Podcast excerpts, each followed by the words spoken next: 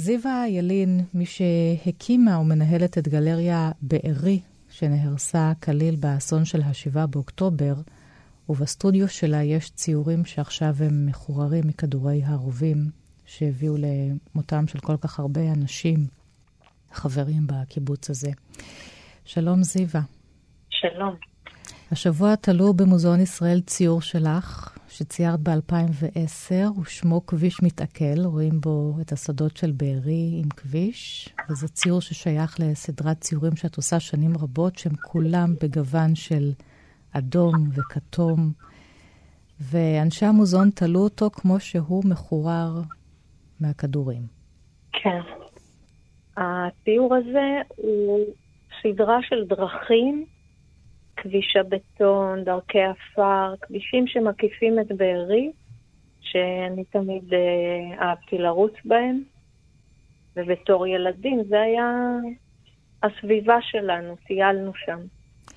אה, כן, וציירתי אותם באדום הבוהק הזה, וחשבתי שאני מדברת על אהבה. זאת אומרת, ככה ראיתי את זה, כמין אה, צבע חם, צבע של רגש. זה כאילו מתחיל ממשהו ריאליסטי, אבל הכל נצבע באדום. אפשר לחשוב שמדובר על שעות של שקיעה, ועכשיו גם אפשר uh, לראות את זה כמו איזה ציורים נבואים. כן, אנשים... טבולים באדום.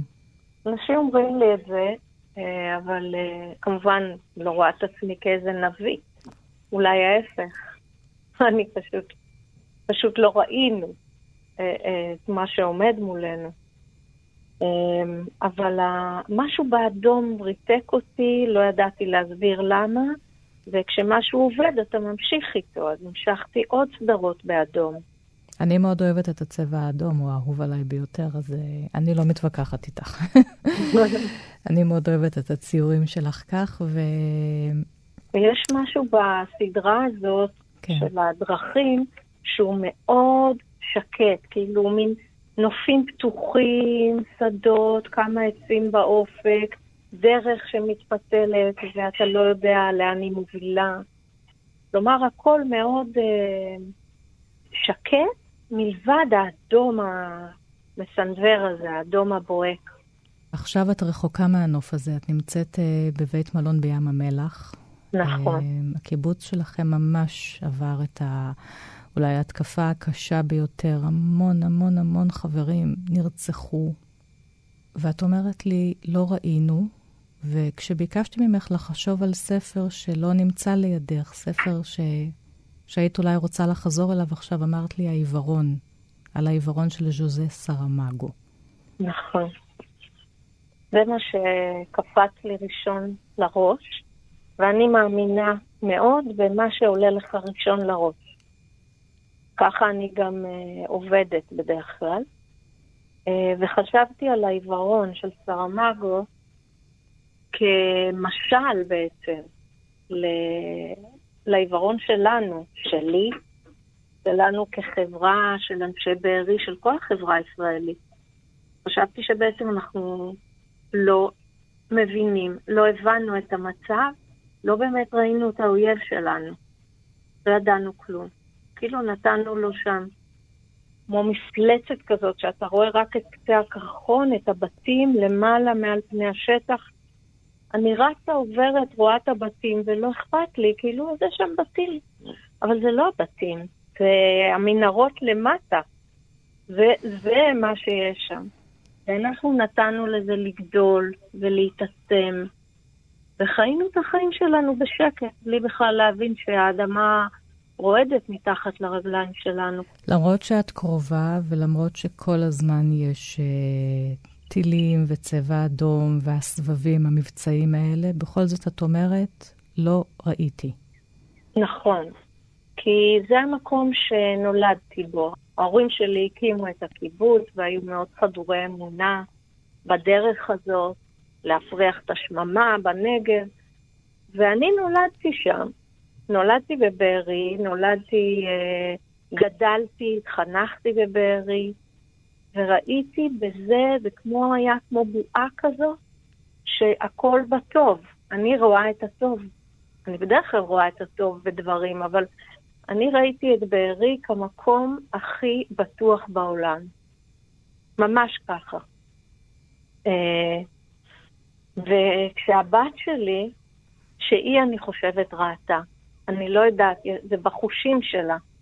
הבת שלי הגדולה הייתה במשך שנים חולמת שה... שהם באים, הערבים, מעזה, וכובשים את הקיבוץ. היא, היא הייתה מדברת על זה. ואני חשבתי ילדה מאוד חרדה, ילדה עדינה, אה, שיש לה פחדים. ולא הקשבתי לזה. היא היום נמצאת באוסטרליה, היא לא פה. אתמול uh, ביקרת uh, פעם ראשונה בקיבוץ, נכון. אחרי uh, כמעט חודש וחצי. מה שלום הסטודיו שלך, זיווה? הסטודיו שלי, הייתי בו אתמול. סוף סוף הלכתי לראות. נראה נורא. כל החלונות מנופצים, ואז באו הצבא ופשוט סגרו הכל עם דיקטים. וכל השכונה שהסטודיו נמצא בקצה שלה, ארוסה, שזה... אין, אין איך לתאר את זה. אז את רחוקה מן הבית, ובכל זאת, מהר מאוד, תוך כמה ימים, עשית לך ולחברים מהקיבוץ סטודיו בתוך המלון. סדנת ציור. כן. כן. אז מה, מה את מציירת בימים האלה?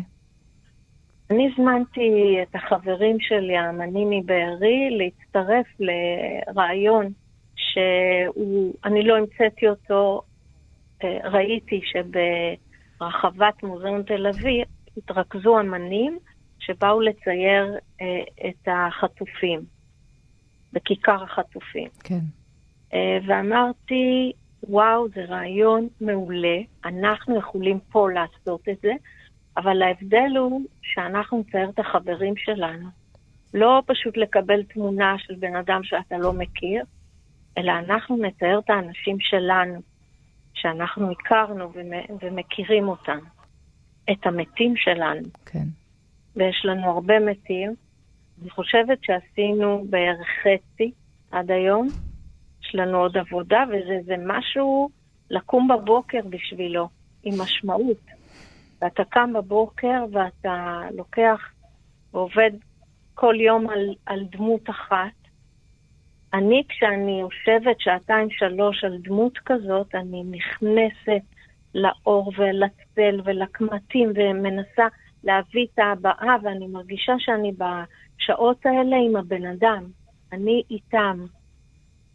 כי ציור זה קצת כמו ללטף. אתה עובר ונוגע ו... ומנסה אה, להוציא את הבן אדם מתוך הדמות, מתוך הרישום הזה. כמה חברים שלך שמתו כבר ליטפת?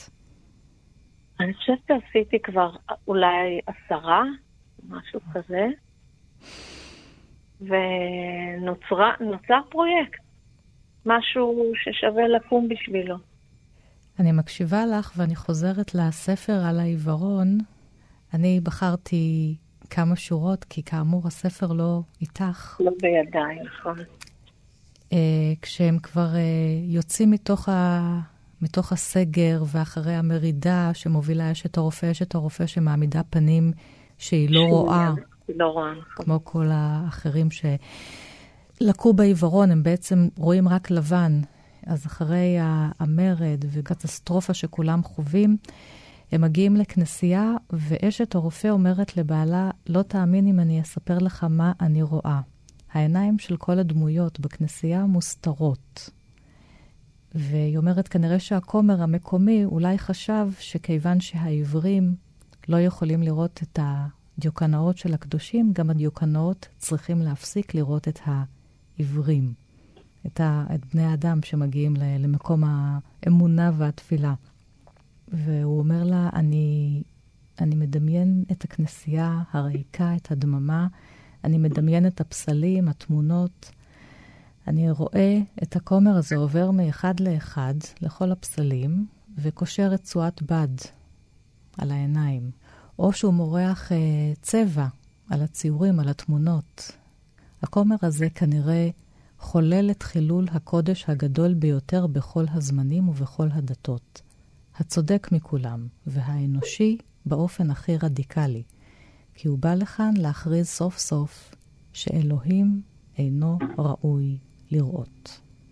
כן. לא תכננו את מה שאני אקרא, אני דפדפתי בספר בלילה וככה חזרתי אל השורות האלה.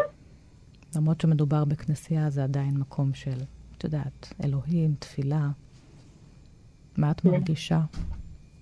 אני, אני לא יודעת כבר מה אני מרגישה. אני חושבת שאני נמצאת עדיין בשלב שאני ליד הדבר, ואני עוד לא באמת קולטת אותו. אי אפשר לקלוט כזה דבר uh, גדול. אי אפשר לקלוט שהקיבוץ שלי, דווקא הקיבוץ שלי, הבית שלי, נראה ככה כמו שראיתי אותו אתמול. מאוד קשה לי ל... להרגיש את זה. אני בינתיים כמו תיירת כזאת, אני באה ורואה. ואני חושבת על זה הרבה. אני חושבת על, ה... על, על חוסר ההבנה, על חוסר הראייה שלנו. במשך שנים, כל פעם כש... כשהיה צבע אדום, הייתי רצה עם, ה... עם הילדים לממ"ד, פעם לא היה לנו ממ"ד, כשהם היו קטנים עוד לא היה, אז היינו רצים למסדרון, עומדים מתחת למעילים, ותמיד כדי להרגיע אותם הייתי אומרת להם, אנחנו בסדר, אנחנו מוגנים. מי שסובל פה זה הילדים שנמצאים עכשיו בעזה, שחוטפים את ההפגזות של, שלנו. ככה אמרתי להם. כאילו מין הסתכלות על האחר, על זה שלהם יותר רע. היום כבר אני לא יכולה להגיד את זה. כאילו התנפץ בי משהו, אין לי יותר את החמלה הזאת. אחרי מה שהם עשו, אצלנו, בתוך הקיבוץ, זה מה שהיום אני רואה, וזה מאוד קשה לי להגיד את זה.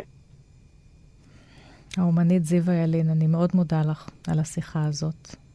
תודה רבה.